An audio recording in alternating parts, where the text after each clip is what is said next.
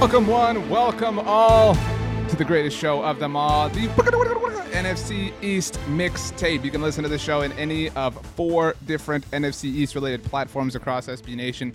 Blogging the Boys for Dallas Cowboys coverage, Bleeding Green Nation for Philadelphia Eagles, Big Blue View for New York Giants, and Hogs Haven for Washington Commanders. You can also watch this on the Bleeding Green Nation YouTube channel or the Blogging the Boys YouTube channel. I say this, it is a product that is put together by our fantastic producer, Rachel Prevet, also of Bleeding Green Nation. He is Brandon Lee Gowton, also of Bleeding Green Nation. I am RJ Ochoa of Blogging the Boys. BLG. Happy Tuesday to us. Happy Wednesday to the listener. Happy last week without any football activity of any single kind for the next seven months. So, yeah. TGIF, RJ. Um, I have to get to a correction at the top of the show. There's a listener in the YouTube comments, I believe, on the Blogging the Boys page, and they wanted us to correct the fact that Eli Manning, he's not a 500 starter because you have to include the postseason too. So when you include mm, his mm. eight and four record in the postseason to his 117 to 117 regular season record, he's not a 500 starter. He's a .508 career starter. So wow, I really had it wrong. Um, you know there are a handful of Eli stands, um, and I will, you know, I I I respect like a stand of anything. You know what I mean? Mm. Like I respect loving something so much that you're willing to go to bat for. Well, yeah, like mm. if you mm. love something so much that you're willing to argue about it, I, I respect that you love something that much. I might disagree things. with you. Um, but um, so yeah, um, I just I, I don't know, man. Like everything about Eli annoys me. Like I, have just reached that point. I don't. I, I know you're a big golf guy. Uh, the Open Championship was this past weekend, and it's a, a big golf tournament that happens every year. Rotates um, locations. It was at the Old Course, which is the home of golf. Big big thing in the in the golf world, uh, Brandon. Um, and so a lot. It's like on a lot of people's bucket list to go there, experience it, whatever. And so when this tournament is there, it's like a big old tada. And I saw Peyton Manning uh, posted a photo on his Instagram story. It was him and Eli, and I was like, man, that's so cool. Peyton's getting to like be there, experiences. Then I was like, but Eli's there. You know, like it just it just like irks at you. Um, on this subject, I don't know if I've ever said this on the NFC East mixtape. I tried to make a nickname for Peyton Manning catch on that never did, and I want to get your thoughts on it. Okay. People called him the sheriff, right? Which I think was kind of dumb. Like that, you know, wasn't be a better name for a Cowboys player. I su- that exactly. Thank you. For, I've long said, Brandon, that uh, teams' rings of honor should be called something to do with their like mascot. Like the Broncos should be like the stable of honor. Mm. You know, the the Jets could be like the the hangar of honor. You know what I'm saying? So I love where your head is at as we start this episode. Um, but Paytonium. I wanted that to be his nickname so badly. it's like some, mean, Dude, that sounds cool. stuff right here. that sounds cool. Um, I wanted to get your take on one last thing uh, before we started. Today, we are going to put together our NFC East All Stars from a special teams perspective. And because that will only take five minutes, we are then going to discuss our biggest questions heading into training camp. Biggest questions, obviously, for all four teams. Are you ready for my final thing? Because I was told by many people to bring this up to you. All right. So, um, I'm. This is. I'm going to make this a compliment for Uh-oh. you. You are really good at eating food mm. um like better than most people if that makes sense like you're so willing to try things willing to explore willing to combine flavors and you know pair them with drinks and things like that and, and understand mm. you hmm. know the, the the chemistry of eating food um and i respect and admire that about you um i love you Uh-oh. brandon anyway uh so I, I will be the first to admit that as a child I was a bit of a picky eater. I uh, and that's the case for a lot of children. I used to eat my hamburgers plain and dry. I was one of those, you know, like I don't want my food touching sort of things. And I think that I decided at some point that cheesecake was gross. And then I forgot. I think I decided that and then forgot um, just because I was like, ew, cheese. I don't want cheese on my burgers. Cheese, cheese. You know what I mean? Again, I'm not like defending this, you know, five year old decision. Um, the age of five year old, not that it's uh, actually a five year old decision. Um, and so last Friday, my wife and I, somebody gave us a cheesecake and we brought it into our home. We were watching some friends on, on the tube, having a good time. And, and she got up to get a piece. And I said, looks kind of good. And I've actually there's an episode of Friends where Chandler and Rachel really love a cheesecake, and I always kind of thought like that looks kind of good in that episode. And so she was like, "It is good. You should try it." She's, you know, as my wife, she's like, "Quick, get over this stuff. Try different foods, you know, whatever."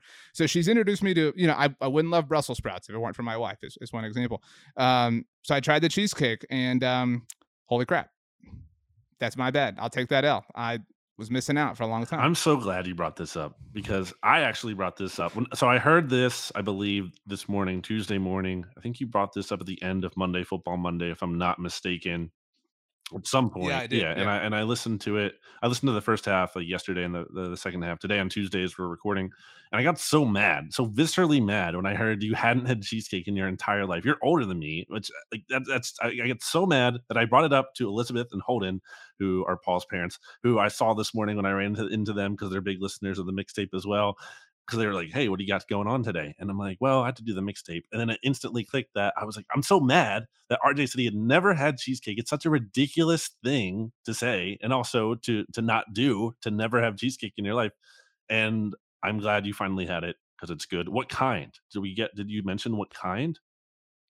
I didn't, and I got a lot of like, you got to try this, you got to try that. There were all sorts of like, and there, like there was so many people who made that like they literally have a factory for like you know there were that joke was made a million times. Um, it oh, was oh, yeah. strawberry cheesecake, and and there were there was like thin slices of strawberries on it, which were great. Um, and so after the first couple of bites, I said, "Man, this is really good. I'm gonna eat like because it was most of a cake that we were given uh by, you know by a neighbor and um and she was like no you're not she was like you'll you'll see like kind of as you're done with that piece like it's a little it's a little bit more filling than than kind of meets the eye and i do kind of think that i really liked it like i'm not trying to at all imply or infer that it wasn't great but the actual like cream cheese is a you know it's a little bit it, it, it, seeps in mm. and, it, and it just kind of expands when, once you hit it. Um, I don't think this is like a Vogue take, or, or, this is a Vogue take rather. The crust was my favorite part. Um, but somebody recommended, I forgot what it was, uh, to be honest, but they sent a link to me of, of like this, you know, really popular cheesecake chain. I think you can like order them and they're, going to be like delivered to your house wherever you live. And I was looking at the photos and one looked amazing. So as I understand, this was kind of like a conventional cheesecake, like crust at the bottom, cream cheese, fruit slices on top. I'm sure mm. you've had that with cherries, strawberries, you know, blueberries, I don't know, whatever. Um, but this one looked really good, Brandon. It was like as if the cheese, the cream cheese was in like a pocket mm. of crust, like the crust extended up and covered it on the top. That's what I want to try. To me, when you're having a cheesecake, what makes a good cheesecake? It's got to be thick boy in the sense of like you you have to be able to kind of if you're putting your fork in it to kind of cut, you know, cut it. Let's say no knife. fork. I went spoon. That's an interesting. Yeah, I'd probably do a fork. Already difference right here. Like there has to be resistance. It can't just be like you know straight down. It can't be weak sauce. Like it has to be. There has to like ah. almost like a consistency of cheese a little bit. Like it has to give you some kind of resistance. Mm. Also, to me, like you can go a bunch of different ways with it. I like a just like you know a, a chocolate chip cheesecake. Really simple. Keep it simple and good. Um, didn't so so here's how it came up. Didn't Rachel, where did she say had good cheesecakes? Didn't she bring it up? Did she say TGI uh, Fridays was, or am I uh, crazy? Uh, TGI fr- TGI Fridays. Okay. Yeah, she said so that on Monday. TGI up again, yeah. but like I, I, was so shocked she didn't say the Cheesecake Factory. I was like, Rachel, what are we doing here? I mean, I respect Ra- Rachel's a super clever person, so I re- I respect that she didn't just take that low hanging fruit. You know what I mean? I got to go Chili's um, by the um, way so, over um, TGI Fridays. Not a sponsor, but I'm I'm Team Chili's over Applebee's any day of the whoa. week. Yeah. Okay. Team Chili's over Applebee's? Is that what you yeah, said? Yeah, and like TJ Fridays, all that kind of, you know, any kind of in that realm there, it's Chili's number one. Mm. What else is in that realm? Uh, Chili's. Those are three solid ones. Chili's, there's like other stuff. TGI, that, maybe Cheddar's. Yeah, well, yeah, like things that might be a little bit more localized, but like in that kind of ilk. Like you know, there's like that chain generic kind of place. Um, good deals. Uh, also, I want to hear from the people. RJ, what is your favorite cheesecake? You can you can add us on Twitter mm-hmm. at RJ Ochoa and at Brandon Yep. Instagram as well. Uh, so um, you um, you know, I thought of you because I was like, Brandon would be proud. I grew up, I experienced this new thing. Um, so I don't know what's next on my list. I've, you know what? Actually, I, I will decree right now. I've never had pumpkin pie because I'm not like fond of the pump of, of, of, pumpkin as a taste. You know, I, and and they make uh, pumpkin pie cheesecakes. This might upset you more well, this might upset you more. Um, my like opinion on on pumpkin is, is sort of based off of trying like pumpkin spice latte stuff. Um, and so you know, I'm willing to give it a chance. Like I'm willing to admit that I've been wrong on a lot of things. So if if any and similarly, we want to hear your opinions on cheesecakes. But if you have a, an opinion on how I need to try pumpkin pie for the first time, what kind of pumpkin pie, whether it needs to be hot or cold, a fork or a spoon, we want the full 101. Um, are you ready to proceed? Yeah, yeah. Now that we're like 10 minutes into the show, yes uh, NFC East All Stars on special teams. Um, what do we want to do? We want to do kicker, punter, long snapper, kicker, punter, a, a, gunner, long snapper, I mean, kick returner, punt returner, and then I was going to throw in like a special teams player, but I had a tough time coming up with one to be honest. Um, so I think we're just going to keep it to those first five that I said. Let's start with kicker. These are pretty straightforward. It's Jake Elliott. He's coming off a Pro Bowl season. Um, who else would you even put in here? Uh, I mean, nobody. The Cowboys, just to you know, speak on my local team, um, don't have a, a. I mean, their kicker is a rookie in all likelihood, Jonathan Garibay, an undrafted free agent, and so I mean, can't really you know believe in him. I don't really think New York or Washington have anything to kind of be proud of. Um, I mean, we're talking about Graham Gano, um, and I mean, Joey Slye has had some moments in the NFL, but yeah, it's Jake Elliott. This isn't a close competition. He, Are we ready for the? Point? Well, he was ninety point nine percent from field goal range, thirty of fifty eight, so pretty good. Um, made all three of his kicks from 50 plus, and then he was 44 for 44 on extra points, so didn't miss a single one all year. That's been an issue for him in the past. He'd always missed like a few a season, so uh, good job by him. Punter, this one's also pretty obvious. Why don't you say who it is? I I want, you know, I thought that I would make you angry with some of the things uh, that I said about food and cheesecake and pumpkin pie and whatnot. It's Bryan Anger, who most people don't know, by the way, Brandon. Um, obviously, Cowboys punter now, Texans punter before that, but was initially drafted by the Jacksonville Jaguars back in 2012. He gave birth to Rich Eisen's Punters Are People Too line. Wow. It was Bryan Anger. So uh, the 10 year anniversary of that passed a, a few months ago. Uh, a uh, little fun fact for you there. But Bryan Anger also coming off of a Pro Bowl season. Um, I maintain, obviously, I can't prove this, but uh, Cowboy special teams coordinator John Fassel would not have had Bryan Anger on the roster if Johnny Hekker had been released. I know we talked about that in the training camp discussions we had a year ago. Um, so it worked out for Dallas. Johnny Hekker, do you know where he is now, by the way? no. way? He gave up number six in Carolina to Baker Mayfield. So um, he's already had uh, uh, a fun, quirky storyline. Johnny Hekker, so cool. Uh, but uh, yeah, so um, way to go, Bryan Anger. Should also say, you know, Tress Way probably also in consideration as a close second. Um, had the same average as Bryan Anger did last year, but was not second team All Pro and a Pro Bowler. So I mean, kind of hard to not give it to Anger here. Mm-hmm. Um, kick returner, I think, is very obvious. Um, no, no, no I mean, long snapper. It, oh, but not long snapper. I don't care. I mean, who who do you want it to be? I have some long snapper facts, some data to support this. RJ, it's Rick Lovato. Last year, you tried to make an argument for Jake McQuaide. Is it? Uh, I can prove to you, without a shadow of a doubt, that it should be Rick Lovato. Had a 69.6 PFF grade last year. McQuaide 58.2. Nice. Cameron Cheeseman, good name, but 59.2. And then the Giants long snapper, Casey Kreider had a 36.0. He stunk, man. Uh, so it, it's Rick Lovato for the second straight year. Okay. Great. I offer no fight. Uh, Tony Pollard is the kick returner, and and I mean depends how we like how crafty we want to be. Like, is he just returning everything? He might as well. I mean, he's we we, we had him as the NFC, the only two time All Star, two way All Star here uh, on the NFC East mixtape this year, because uh, we agreed he was the most dynamic running back of the group, so he has to be the the returner. And I'm fine. Throw him out for kick returns, punt returns. Just give him all the opportunities with the football in his pants. Okay, but officially kick returner because I want to do a punt returner too. But it's hard to argue otherwise. Okay. The only thing you could say, I guess, is like, is he? And it, uh, the answer is no. But would he potentially have so big of a role, and would they actually fade out Zeke that you know they wouldn't want him to return kicks? I, I would guess the answer is no on that, at least for now. Uh, that's all I had. I will say, file this name away, RJ. Jason Huntley. He's the best kick returner on the Eagles. He had like five kick returns in college, a really good college kick returner. For whatever reason, the Eagles didn't use him last year. And those have heard me before on BGN radio will recall me saying he only had three returns last season. And they all came against the Cowboys, I believe, in that week 18 game. And one of those three returns, RJ, was the second longest of the season. Like in his in his three mm. opportunities, almost had the best return of the season. Like, what were they doing? It was very. I, I said I have a tweet from back in like September, like, well, I'm bummed the Eagles didn't keep Jason Huntley on the roster because he's clearly their big best kick returner, and they didn't, and they really stunk in that regard. And it's not like kick returner makes a big difference uh, in today's NFL. We're not in the era of uh, remember remember Josh Cribbs, RJ. I feel like Josh Cribbs kind of gets forgotten in uh, I mean, I think I, I was actually going to ask you about this, um, or I, like kind of flip this question on you. Everybody remembers Devin mm-hmm. Hester, like obviously, like he's like, and I'm somebody who believes like put him in the Hall of Fame. You know what I mean? Sure. Like obviously, Josh Cribbs was was Devin Hester light. Yeah, um, but I was gonna I was gonna ask you like who who had that role the Josh Cribbs, Devin Hester sort of role for the Eagles? Has anyone like in recent history had that role? Because there is an answer for the Cowboys. Well, it's a little, it's going back a bit now, and most of his career came with Washington, so he kind of gets more remembered for that part of his career. But it's Brian Mitchell. Brian Mitchell is like a really good returner, mm. and uh, I would say him.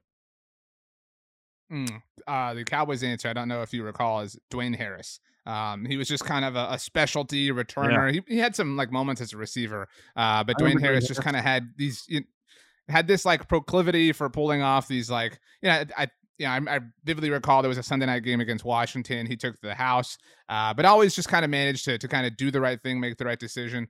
Um, and uh, I didn't want to forget. I think we have to shout it out. Tony Pollard did have a kickoff return for a touchdown last year, and it was on Thanksgiving Day against the Las Vegas Raiders, the game in which the Dallas Cowboys lost in super heartbreaking. And fashion. the Raiders used to be yeah. the team that uh, your guy was on after he left the Cowboys, Dwayne Harris. He initially left them for the New York right. Giants, though, so there was um, a little bit of you know bad blood there. Um, okay, punt returner, uh, not CeeDee Lamb. That's really all I care about. Like, right. I'm, like, how do where do you fall? Where do you fall on this? By the way, like, like if this like is this like a training camp question? Like, should DeVonta Smith return punts? Like, no. You know, are you somebody who's like, yeah, I want to see it, or are you like, absolutely not? It's not worth it. well, to me, with DeVonta specifically, uh, it's you know, it's like break glass in case of emergency kind of situation. You know, like you really need a spark. You're down like really big early in the game, let's say, or you know, you're kind of hail mary mode, so to speak, at the end, uh, and you need kind of like DeSean Jackson to kind of pull uh, a miracle out of his behind, like he did once upon a time. The miracle at the Meadowlands, part two. Uh, so yeah, I, I, think situationally like that, I would like to see that. Because by the way, DeVonta had like really good college return numbers. I think that's kind of an underrated part of his game, but they're clearly just not going to do that because of his offensive role, which is the same problem I think we have here with CeeDee. It's like it's hard to put him on there. Like, is he probably the best player right now? Yeah, but can we really put him on there, especially with Amari leaving?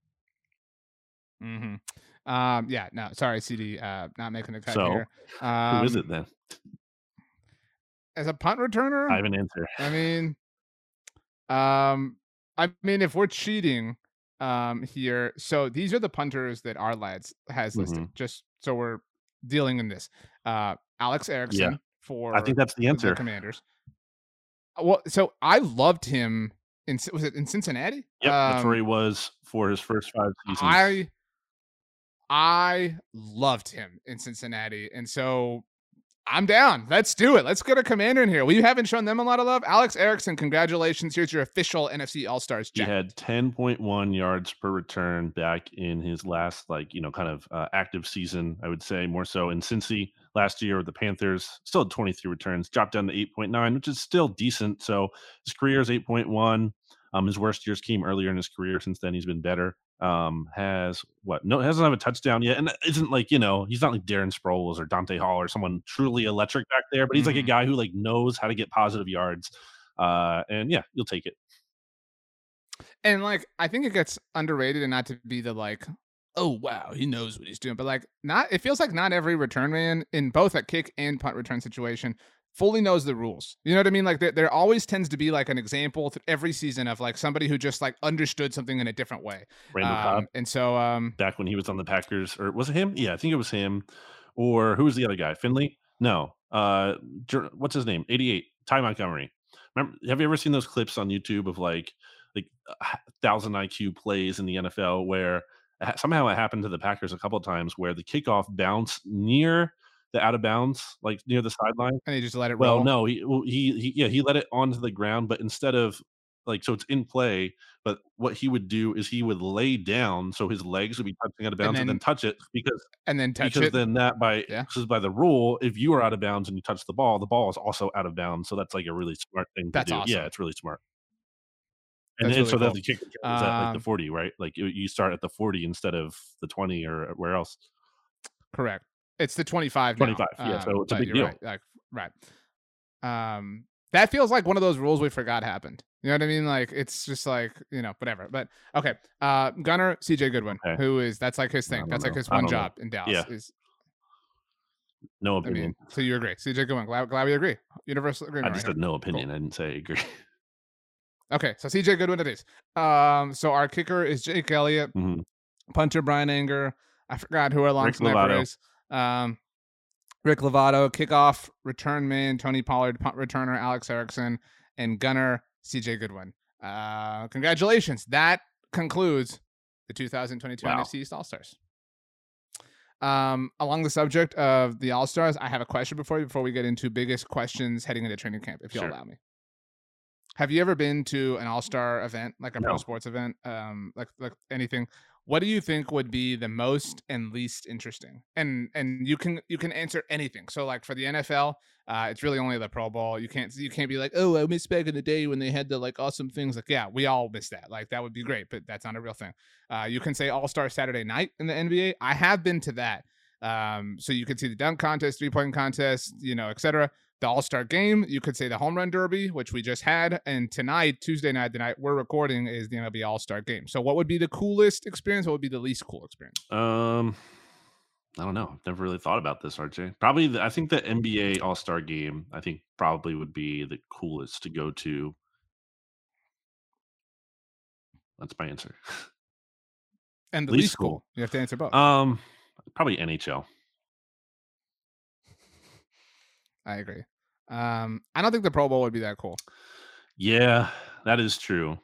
It's. I mean, I think I watched some of it this year, not the whole thing, but I like turned it on to see some of it, and yeah, I don't. There's really nothing you can do. Everyone's like, "Oh, how do you fix the Pro Bowl?" You can't do anything. You can't. It can't be saved. It's just you have to do something that isn't the Pro Bowl, and even then, do people really care? No. Um, I think the home run derby would be kind of fun, but it would good. get kind of old. I think it's fun. It would it would get kind of old. Um, yeah, it's not great. It's, it's kind of um, cool. Yeah. Um. So yeah. All right. Cool. Uh. All right. We're gonna take a very quick break to hear a word from our sponsor, and then we're going to ask the biggest questions heading into training camp. Brandon, welcome back from the break. You ate a whole cheesecake, you said, throughout the break. The YouTube audience even saw it. Do you feel full? I feel content. I'm not stuffed. I just feel good. What's the biggest whole thing you've ever eaten?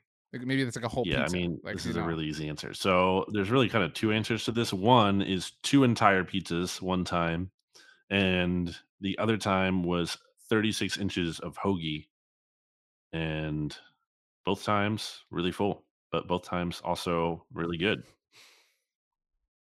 Okay, that's a lot, RJ not um, reacting properly. Uh, would you put would you put hot sauce on the pizza? Yeah, of course. Why not? What are you talking about? I don't know. That's like a that's a normal thing. And what kind? You eh. uh it depends. I like hang sauce a lot, but uh hard to go wrong with the crystal. Crystal is a good one. Um would you put Cholula on the pizza? I had Cholula one time. Maybe I need to try it again, but I wasn't a fan. Gotta gotta retry it. I, I it, you mean like in general? You've only had Cholula I one time? So yeah. That I know wow. of. You got to be careful though, because it's it's a glass bottle, yeah. and so like as you're getting it out of the fridge, if you're like if it's a tile situation, mm. you drop it. wow. Mess. So did you do that? you gotta watch out. I didn't do that. My friend Jimmy did that. Um, not Jimmy Kempski, uh, but uh, it was a, a, different Jimmy who did that, and um, I, t- I tell that story. We actually dropped uh, a like a tub of salsa last week in our fridge. I had to get the dog. Out of the old Brian Malone, you are Kevin Malone. I, I missed up his yeah, real first okay. name. They wrote Kevin Malone from The Office. Remember the chili? He dumps it. You've seen The Office. It's your favorite show. I I hate certain things that like have become over like anytime anyone makes a mess of uh-huh. anything uh, like whatever social company it is like like uses that it's like okay we get I hate you know actually uh I hate wasted food and I kind like of that like that was probably some really good chili that just dumped all over the floor and wasted it also the, I don't know that it was probably really good but I'm decent. starting to kind of like I hate I hate how people treat The Office as underrated. That's a take of mine. Like I hate. I guarantee you, if either one of us, I could tweet right now. I could be like, the tweet could literally say, "I don't care what anybody says. The Office is the greatest show of all time." It would get like five million likes because like people would be like, "Yes, yes, yes," oh, and then you would get like the like four other million people would be like, "No, Parks and Rec is better." Like nobody's having these arguments. I, I see so. a lot of the like the all like my hottest take is Parks and Rec is better than The Office. That's not a hot take. Like, yeah. come on, like everyone I feel like, okay. like thinks that like because they don't want to say The Office is cool because that's not cool. Um, the other moment in uh, cinematic history, or you know, I guess I'm including TV shows in this, is in Breaking Bad, where Walter White throws the pizza on the roof. That made me so mad. And ha- why was it? Uh, why did it have to be a pepperoni pizza? You're gonna waste the pizza anyway. Why not just make it a plain pizza? You put pepperoni on a pizza, throw it on a roof and waste it. I could have had that. It was also very large. Like yeah. it was it was a larger than normal right. pepperoni like pizza. an extra large um, pepperoni pizza. They could have given it to me instead. They threw it on a roof and they wasted it. Mm-hmm, mm-hmm. I bet you were real pissed off when Lucy and uh, Ethel smashed the grapes or whatever with their feet or whatever it was. And uh, I love Lucy. I don't. Yeah, because I saw that recently. Uh, uh, anyway, okay. Biggest questions heading into training camp. The podcast audience cannot see this, but we even have a banner that asks the question for the YouTube audience. I guess we'll each come up with one question for each team. We didn't totally decide the rules, but I think that's fair. I guess. Let's start with Washington. Why not? Okay. ready? Yeah. I, I I'm gonna go first. Sure. Here's my question. What if Carson Wentz is good? Mm. And I don't mean like holy crap good, but like what if he's like moderately good? Like what if he's an average starting quarterback? Like if, if he is the 16th best quarterback in the NFL, is that not the best quarterback that they've had, like relative to like context in I don't know, like five, six, seven years? So here's my thing on Wentz, RJ. Ooh, Here, here's, here's my one point of like how could you possibly think this would work? Because we've said that before i've said that before right? Especially when we did the emergency tra- podcast and the trade happened i was like what is washington possibly selling themselves on? And the only thing i guess i can think of now is that my biggest criticism of him or at least one of them has been the inability to be honest with himself and going to indy was an experience where he didn't have to be because Frank Reich was still there and he was like, okay, the Eagles were wrong. I'm still good. I'm not back with Frank Reich. I'm all good. Like I'm still the man. But now it's really hard, I think, for him to be in that spot given the, how the way last season ended. And given that he's in an entirely new building with people like he doesn't have familiarity with, I think that is the one thing you can point to and be like, okay, maybe he finally will change because the environment has changed so much. Again, I have a hard time fully believing that because I think that's kind of just baked in him at some level. But that is the only like saving grace I can think of. Yeah, like that's a really great point. Like, what if he truly has been humbled? Like, I maybe, if, like maybe that you're kind of like rewording my question. That and that would make sense. Like, I, I even think some like, and I've made well note of this on the SB Nation NFL show, but like, I don't know. Maybe I credit the Eagles for this because like they didn't have to go out of their way to like thank Carson when they traded him away, but they were not jerks to him. And like on one hand, you could, tr- I mean, you can, you have to like acknowledge Carson did a lot for the Eagles organization, helped them win a Super Bowl, whatever. But, but, but my my point is like the Colts have like destroyed him. You know what I mean? Right. Like I think like whatever whatever like pent up negative energy Carson had towards the Eagles came only like from what occurred throughout the divide. I think the negative energy he probably feels for the Colts has probably come only since the divide, as they have done everything they can to like sacrifice his public image in the name of maintaining theirs. Um, so I, you know, I think Carson's probably like, you know what, it's time to grow up a little bit. This, you know, this was his truly like falling on, his bum. He's getting up, he's dusting himself off, and yeah, what if he's good? That's that could be really different, you know, in this division. That'd be interesting. All right, my biggest question, because I already kind of gave my thoughts on that, would be what do we see out of Jahan Dotson? Like, can he come in and be a difference maker? Because you know it was interesting you know the, the machinations of what washington had to do they really you know they really could have traded that pick if they wanted to pay AJ Brown in addition to Terry McLaurin, they could have done that because like they traded a pick that was higher than the pick that the Eagles traded, right? For AJ Brown. So um, they got Dotson instead. It seems like they're really counting on him to be a immediate kind of uh, contributor. We've talked about this ad nauseum. Like, who is the other receiver that Washington has outside of Terry McLaurin? And I think especially when you look at how Carson Wentz plays, and Carson Wentz doesn't love to go outside the numbers as much as he loves to go over the middle of the field and throw, more specifically, throw to his tight ends typically. And I know Dotson's not a tight end, but like, can he develop chemistry with his receivers? I guess you can throw tight end in there because it's not like Washington necessarily has a ton of proven options. I mean, Logan Thomas has shown potential, but he's had some injury issues. Um, and then behind him, what do you have? John Bates, Cole Turner, like no one uh, no one behind him. So I'm interested to see kind of it's an extension of Wentz. I'm not going to double up on him because he took it, but like, you know, how is he gelling with his receivers? I think specifically Dotson. I agree. I I mean, if we talk like what exists in the like world of practical possibilities, like the finite possibilities here this season, it's it's possible that at season's end we're saying like, you know, Washington has the best receiver doing in, in the division. That's totally possible, right? Like, I mean, it's it's drastically like elevated by Terry McLaurin, but if like it is not in, it is not difficult by any means to come in. I am not trying to like minimize what these players have done, but it's like Justin Jefferson, Ja'Marr Chase. We have learned over and over and over again that you can just come in and take over the NFL by storm. What if Jahan Dotson is like of like cut of that cloth, and all of a sudden now you have two elite receivers, two very good, however you want to put it, receivers. I mean, that you're right. Like there are a lot of like a lot of momentum swings one way if he turns out to be solid, reliable, even just moderately good. I, I, mean, he gives them, you know, he gives them another passing option, which they haven't had. If Carson is stable, he gives them an actual, literal passing option. Um, I, I don't have, I don't think we have any questions about the Washington defense. I think we kind of trust it to just kind of like maintain somewhat status just, quo. Just Chase Young's um, health, really. But you know, I think we're just going to assume right. that he gets back at some point and, and is fine. Okay. Uh, we want to go New York Giants next. Let's go to the G men, the, the, teams we never talk about. RJ, the Commanders and the Giants. We're we're going first with them today. Mm, okay, so that means you okay. go first because I went first last time. I guess I'm just curious to see, you know, what is it Brian Daboll training camp? What is that like? How to what extent is there a mm. real culture change? Because we think back to Joe Judge coming in, and there was a lot of Harry High School kind of stuff going on with you know making his players do laps and push ups and all this kind of stuff. Is that an expression? I've I've never heard that before. Is that a real? It expression? absolutely is. Jimmy likes to say it a lot. It, it, Google it. I mean, you can do that while I'm talking here. Um, yeah, I, I, think it's it'll be very interesting. Now, I, I, fully expect not to see stuff like that, but I'm interested to see what it does look like, and I'm sure we're going to get a ton of pop pieces like Brian Daboll. I think you talked about it on Monday Football Monday, like he's going to do something where he's like really hands on. Everyone's like, "Oh my gosh, this is totally different," because uh, people eat that stuff up. But I am curious to see what does a Brian Daboll training camp look like? Are guys buying in, um, especially for a team that doesn't have these super high expectations it's like okay can we lay a foundation here? Can we can we get a buy-in? Um any kind of read of where the giants are and uh probably honestly the best thing for them would be a very quiet camp. A camp where they're not ma- making headlines for the reasons like they were with joe judge.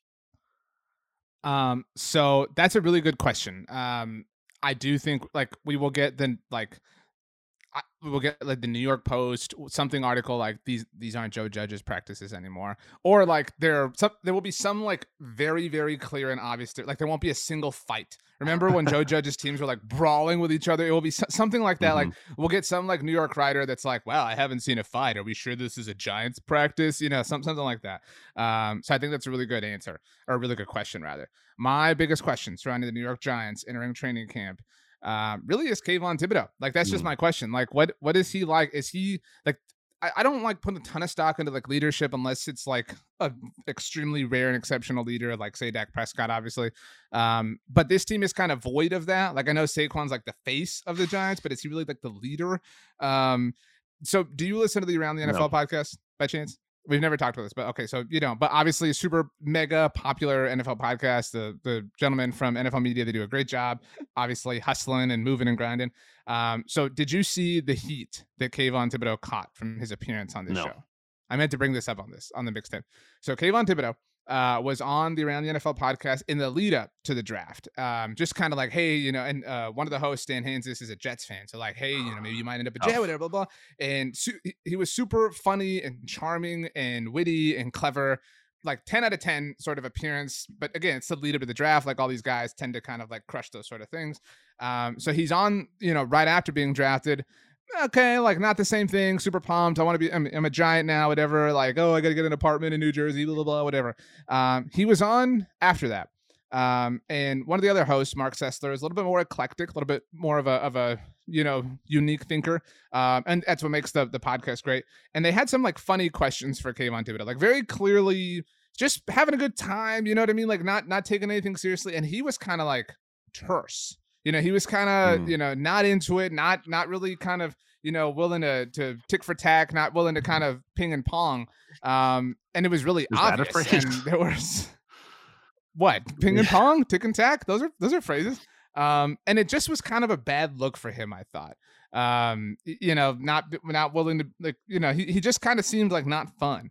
Um, and may, maybe I'm reading too much into it, but is he who, which guy is he? Because like my point is like in in the I don't know 50 day span that he was on that show three different times, we saw three different versions, mm. or hmm. we heard rather three different versions of Kayvon Thibodeaux. So who is he? Who is this guy? Like who who? Because Saquon may be the the you know the face, but I think Kayvon Thibodeaux is the front man for the New York Giants. And so, what does this culture look like that he is kind of the bedrock for as they start to rebuild what they hope is obviously a legitimate football team? Yeah, and in fairness to him, you know, maybe he's having a bad day. I don't know, but um, Sure, yeah. I mean, anything's possible. I'm just, you know. Yeah, I, I just want to include yeah. that in there, just to be fair to him. You know, the objective, fair journalist that we are. But I, have said, you know, about Thibodeaux before. I think it's definitely going to be an interesting player to watch. I almost think he is primed to disappoint based on how he, um, you know, he, he's coming in with these big expectations. Okay, you know, the Giants kind of got a steal or whatever at number five. They they get they gotten him when he could have been the number one overall pick,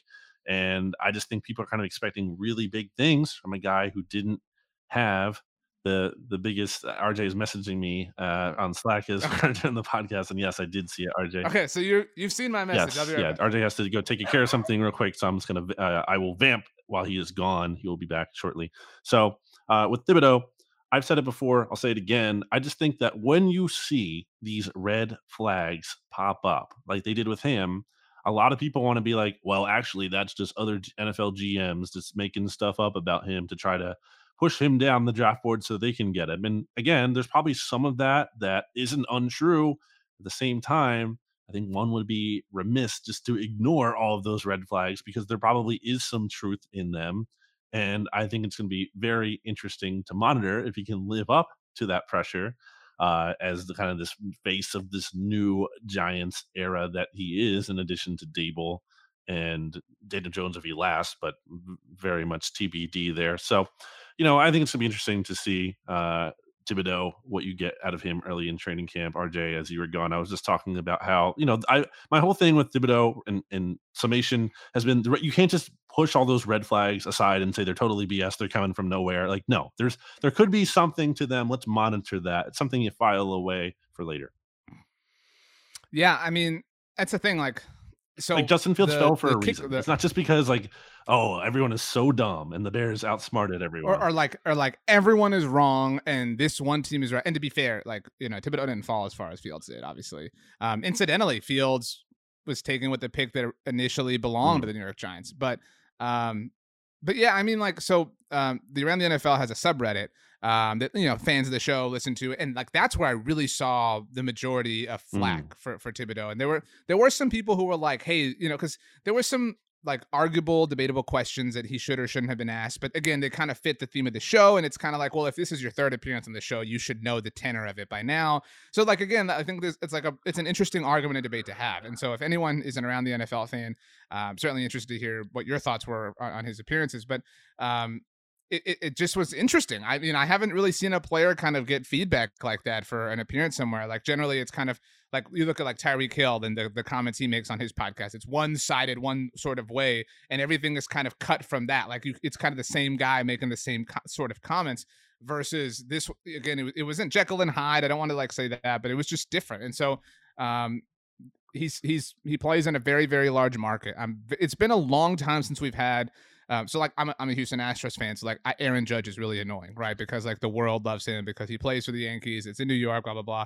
Like we haven't had that that persona for a long time in the NFL. That like face of New York um, and that that goes both ways. I would say the last true face of New York was Mark Sanchez. Um, and so I'm interested to see if Kayvon inherits that, if he becomes Joe Judge like, and if he is Joe Judge, Aaron Judge like. Um, did I say Joe or Aaron a minute ago? But either way, um, I'm just very I'm very interested to see like it's because he also talked about how he's not opposed to like some rookie things like carrying pads and things like that, but he's going to stand up for himself.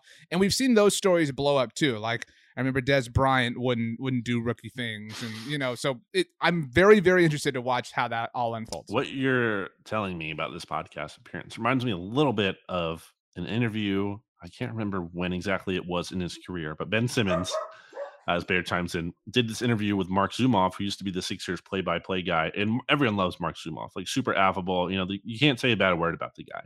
But he went on his podcast, and I don't think it got as much attention uh, because it, like this was a new podcast. I don't know how many people were really listening to it, but I remember listening to it because I love Off. And Ben Simmons was so like hostile towards him, and he it wasn't even like Off was grilling him by any means. He couldn't, he, you know, he's their play-by-play guy. You know, he can only go so far. Um, and it was just like Ben Simmons was giving him nothing to work with. And I think it was after the disappointing playoff series as a rookie uh, when the Sixers lost to the Celtics and like Simmons was terrible in that series. And so I was already kind of out on him as a player. And I saw this too. And I'm like, this is just not the makeup of like star player, face of the franchise, like guy you, you really want to root for. So I don't think that's irrelevant. It doesn't mean everything, but it's not just like a total non sequitur. Right. And just to tie a bow, just because you're charming doesn't make you Michael Strahan. Right. Like to you know to be able to be that persona for the Giants. Um. So I'm and maybe, maybe he is. But I mean I don't know. But I'm I'm that's my question. Um. I feel like our questions about the Cowboys and Eagles are a little bit obvious. So I, yeah, I don't think we have to spend as much time about them because like we've been kind of spent the last like six months about them about these things. Um. But nevertheless, my first question about the Eagles is very obvious. It might be everybody's is like which Jalen Hurts is, and I, I don't even think that's the fair question. Like because which Jalen Hurts implies that there's like a great passer that has existed before, um, and I'd say that just like literally. I'm not trying to be funny or, or snarky, but like true. can Jalen right can can Jalen Hurts show up and be a legit passer, or is he that like it, it, like it's funny how like Philadelphia's plagued by this. Like maybe his like deep ball is like Ben Simmons' three pointer. Like can he just not do it? Like is, is it impossible for him to to mm-hmm. like you know be a passer? Is he just this like confined to running quarterback? And and if he is, then I think we all I think a lot of people that includes us think that there is a ceiling on his his his abilities as a quarterback. So my question is is that real or or, or, have we just not seen enough to this point? I think it's probably real, but it is still a fair question. The Eagles like to talk about they have a very high confidence level in Jalen Hurts reaching his ceiling. But the question always is like, okay, but what is the ceiling? Like, what do you actually think that ceiling is? Because I think a lot of people, like you said, don't think it's super high. And I think there's fair reason to believe that. I was just talking to Jimmy about this on BGN Radio. RJ, Jalen Hurts threw over the middle last year, according to the Football Outsiders Almanac, 10% of the time. That is the fewest in the NFL. The league average, I believe, was 22%. Like that, it's so extreme that he can't use the middle of the field.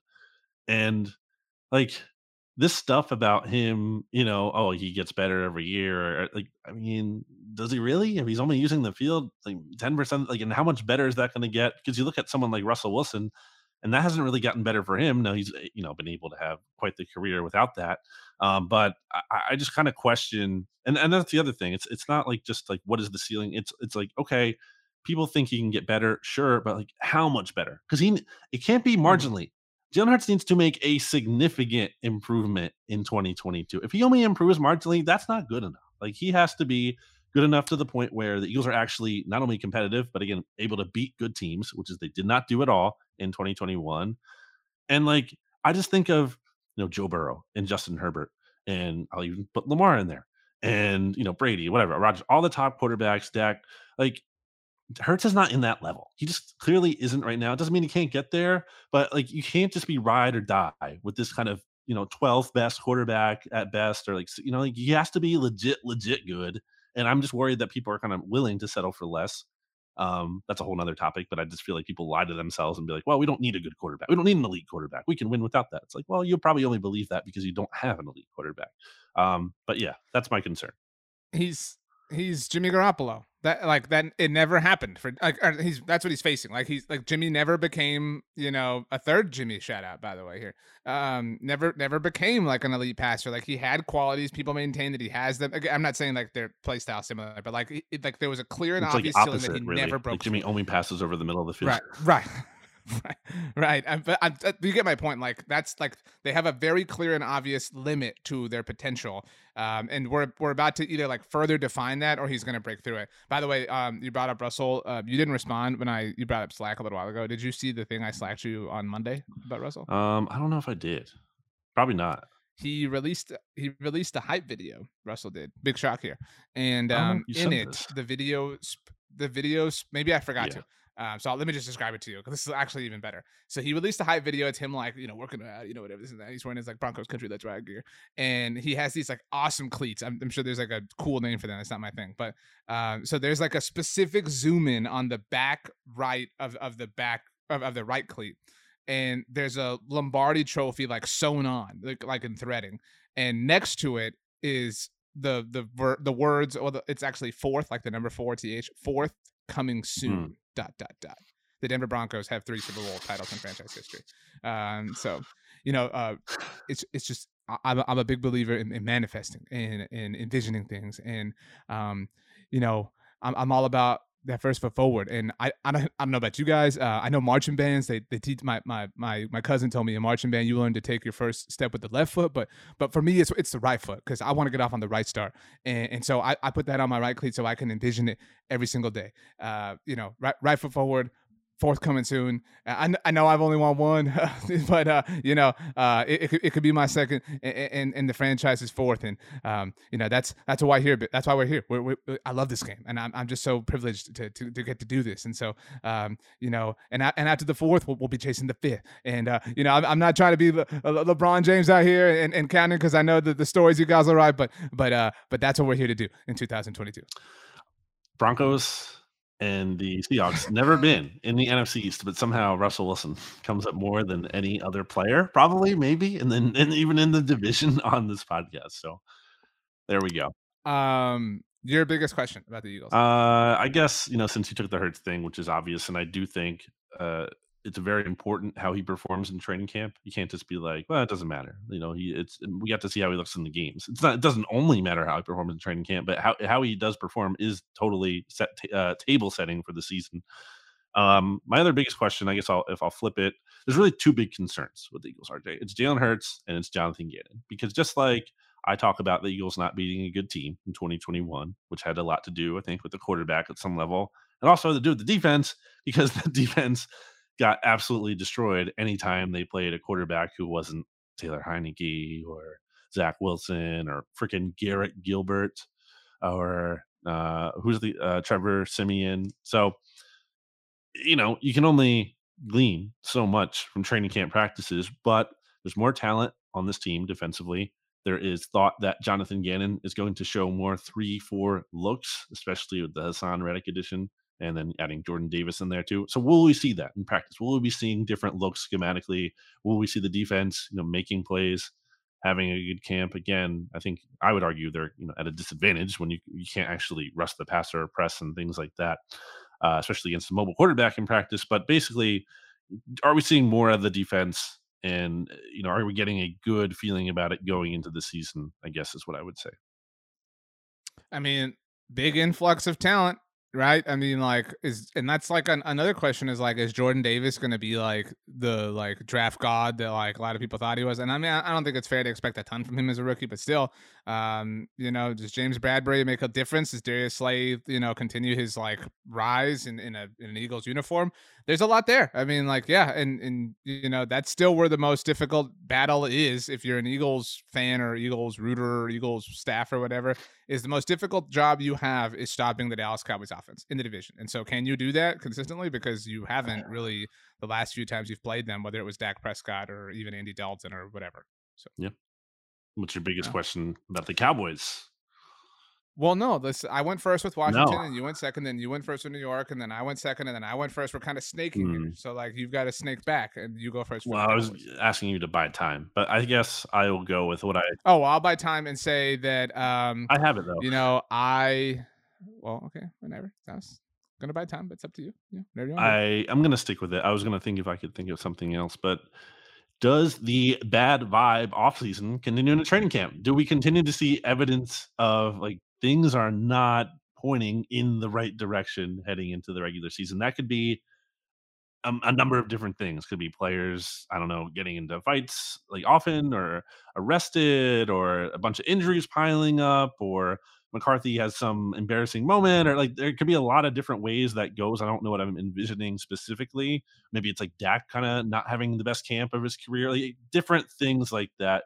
Uh, the offensive, like this is uh, what's his name? Uh, the guy replacing uh, La'el Collins. Um, like uh, Terence Steele. Is he like you know? Is he having a terrible training camp practice one day? Does the bad vibe off season for the Cowboys continue into training camp?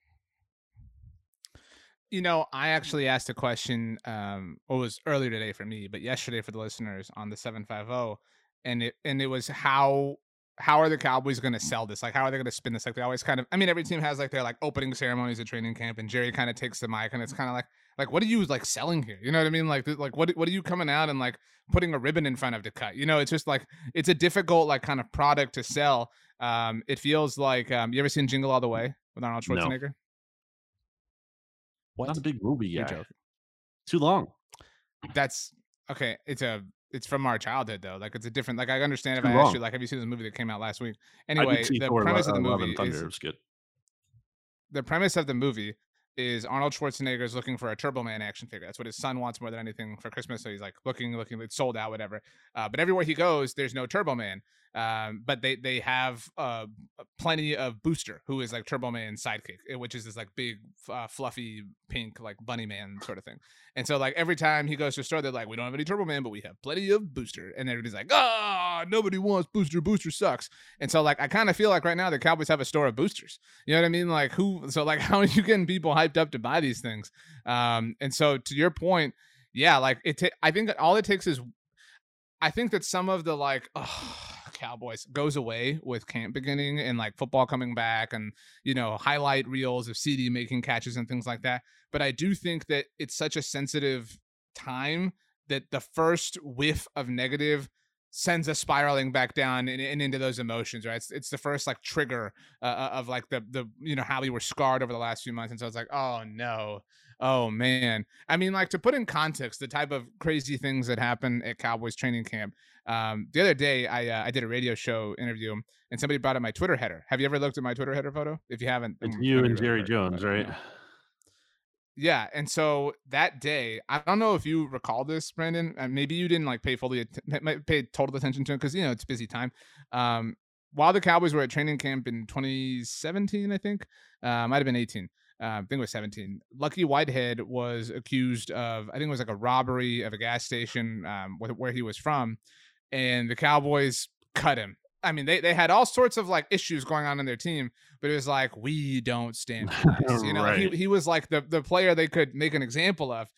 All and, and it was really like obvious that they were trying to make an example of him when they had other players who had other issues on Randy their team, Gregory and so it just kind of point, ultimately. Yeah yeah well, it ultimately highlighted the their like hypocrisy as, as opposed to if they had just done nothing but so they make this big old to do about cutting Lucky Whitehead and um, it only to find out that it was a case of mistaken yeah. identity that it actually wasn't you lucky. showed him and so and so th- th- that moment in my Twitter header is Jerry meeting the media, and I he was steaming. I mean, like he was so upset because he was like, you know, you guys always criticize us for not, you know, coming down harsh enough on these players. We finally did it, and it's like, dude, this blew up in your face. Now like, it's just the admit it, just own it. So, right. So, like, my point is like that kind of stuff happens at camp. So, like, all it takes is one of those sort of things um, to send all of this back into some sort of like downward spiral. The Cowboys are scrimmaging with not one but two different teams. Have you ever heard of a team scrimmaging with two different teams? The Eagles just did it last year, so yeah, and they're doing it again this okay, year. Well, so yeah.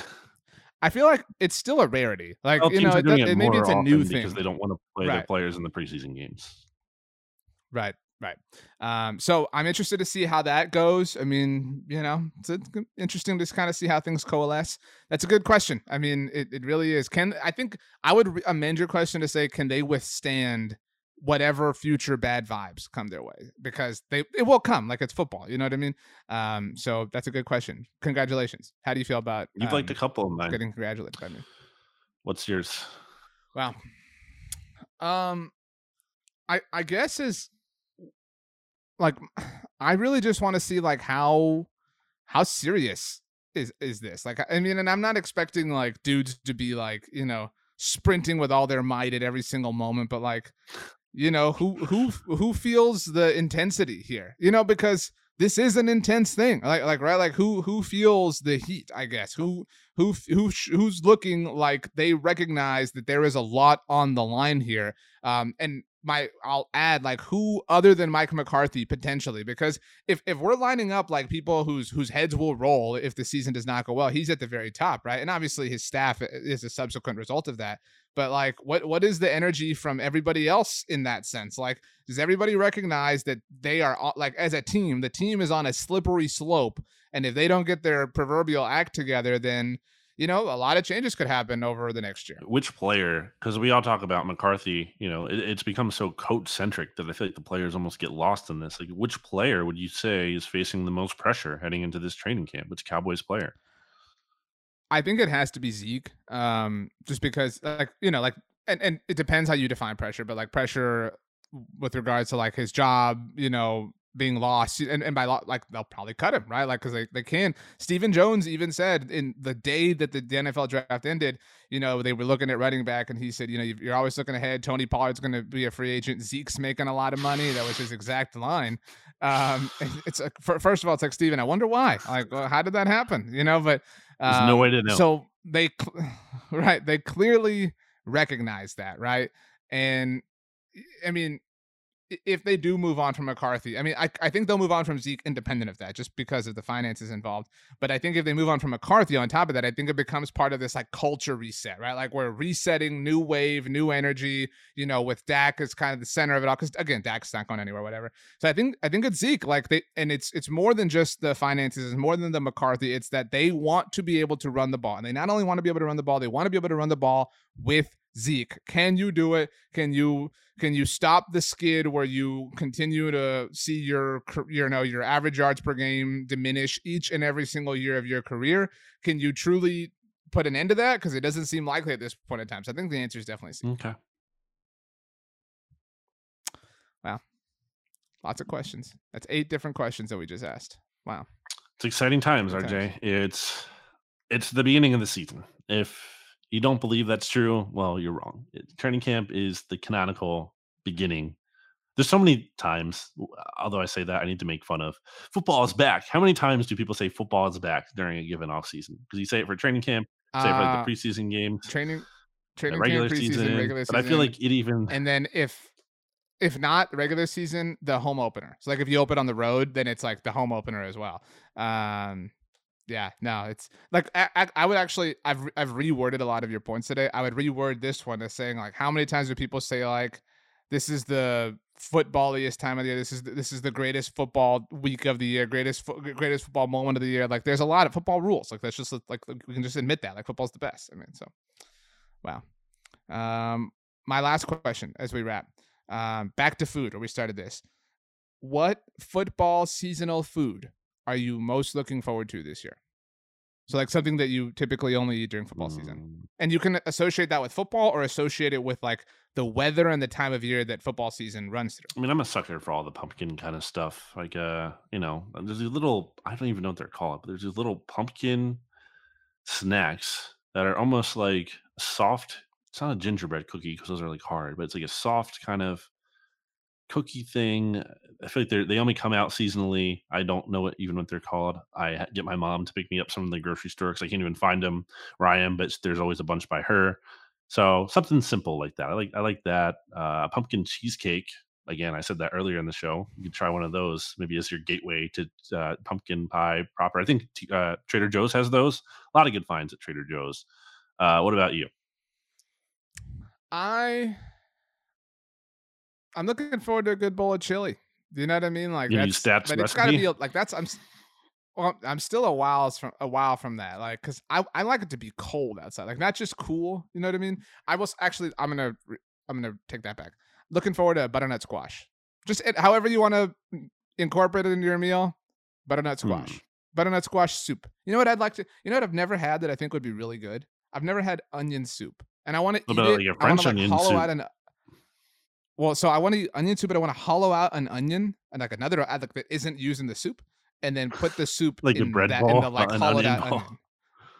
Have you ever had that? Like doesn't with that an onion? Like no, awesome? I haven't had that. No one has ever had that. It's Dude, not a that, real thing. Let's. How is that not a real thing? That has to be a real thing. Like you put it, maybe this is what I'm envisioning. Um, you put the you put the onions, the hollowed out onions, in like a cookie tin, and um, you pour the soup in, and then you, you sprinkle some cheese on there. You bake it for like five minutes, get the cheese nice and crusty like on French top of it, firm up now? the onions a bit. Dude, this sounds awesome. I just invented something. I mean, that sounds really great. Some the guy who doesn't basically know what soups are, at least certain kinds, who says gazpacho all the time when he means jambalaya. I'm not a big soup fan. Like, honestly. you shouldn't be. You're from uh, Texas. The episode, you don't need soup down there. It's too I know. Warm. The episode of Seinfeld, the like the soup one or whatever, like soup they for you. so many soups in that episode. Well, they eat so many soups in that episode. They're like, I would never try. Like, I just like I like I love chicken tortilla soup. That's about it. Chicken noodle, nah. potato, nah. broccoli cheddar. Nah. The soup is like a onion though. A, oh, I mean, you have to try a French onion soup, but you seem to not know because you never you haven't commented on me saying it one time. Uh, I don't think. Yeah, see, that's why I know you're avoiding it. Uh, love a baked potato soup. So good. So like I like a creamy kind of soup more than like a brothy, like thin, like like let's just say a, a, traditional chicken noodle. I mean that's nice when you're sick, and that's like a nice little thing to have. Um, but if you're not, I want to. I need some something creamy.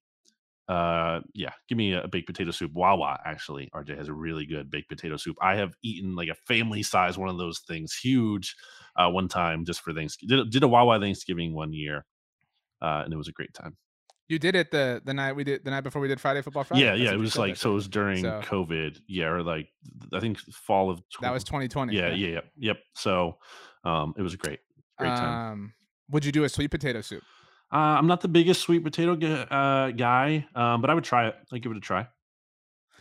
You know, I think if I were this is my last thing, and then we'll get out of here. If I was a potato, I would hate sweet potatoes because I would be like, why do you get to be named sweet potato? You know, like why can't you be something else? Like the implication is that I'm not sweet. You know, like I have sweet qualities and sweet tendencies. Like, you know, why do, and why do I just have to be a potato? Like, why is there not like a characteristic about my taste involved in my name? Like that, I would feel really really hindered and limited if I was a potato. You got to give me regular fries though over sweet potato fries. Sweet potato fries I don't think are trash, um, but like if you get if you just say fries and you don't specify sweet potato fries and I'm expecting regular fries and you give me sweet potato fries, that's devastating. You can't have that happen. You have to be upfront about it. I agree. I agree. I like sweet potato fries if I'm using like a sourdough bun. You know, because then the meal is like somewhat sweet inherently. So, um, yeah. All right. Um, shout out to cheesecake, sweet potato soup, onion soup, onions in general. Um, Alex Erickson and uh, BLG for uh, carrying the show by myself, by himself when I ran to the restroom real quick. I've had a lot of coffee today, if that isn't obvious. Uh, so, Brandon, the last eight words belong to you because we had eight questions. Ready, set, go. Well, RJ, I think it's only right that we end this in dramatic fashion new voice. Wow.